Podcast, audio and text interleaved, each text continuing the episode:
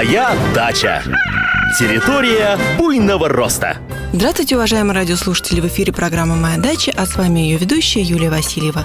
Осень – это время активных дачных покупок, и часто покупатели становятся жертвами мошенников. И я отправилась на рынок, чтобы посмотреть, чем там торгуют, и предостеречь вас. Меня заинтересовал черный пакет с саженцами бесшипной ежевики.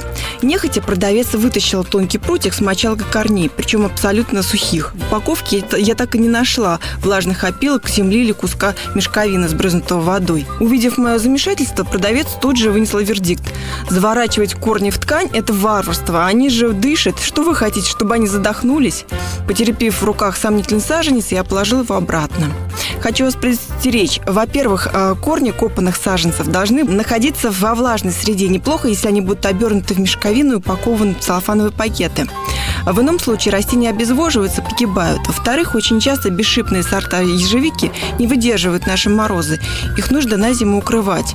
Об этом продавцы даже если знают, то умалчивают. В прошлом году все дачники сплошь увлекались выращиванием лилейных деревьев. Ну как тут пройдешь мимо в красивой фотографии гигантского растения, усыпанного цветами? Поэтому мы покупали луковицы по 150 рублей, а цена обычно не превышала и 50. Теперь же, заметив знакомую картинку гигантской лилии, отредактированную в фотошопе, я поинтересовалась.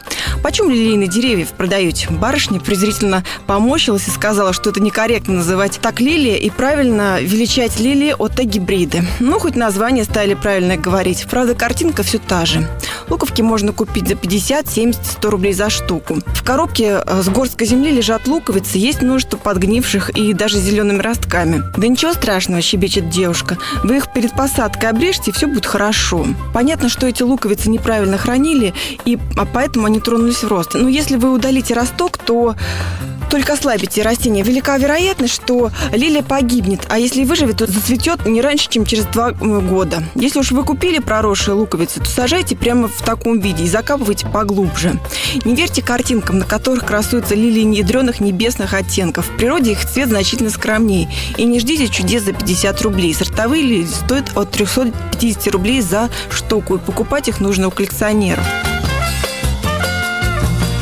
Осенью можно сажать семечковые яблони, груши, поэтому на рынке их выбор достаточно велик. Помимо таких адаптированных к условиям Подмосковья сортов яблонь, как Штрифлинг, Атоновка, можно встретить знаменитый южный сорт Ренец Семиренко. К тому же в наших условиях он просто не растет и вымерзает в первую же зиму.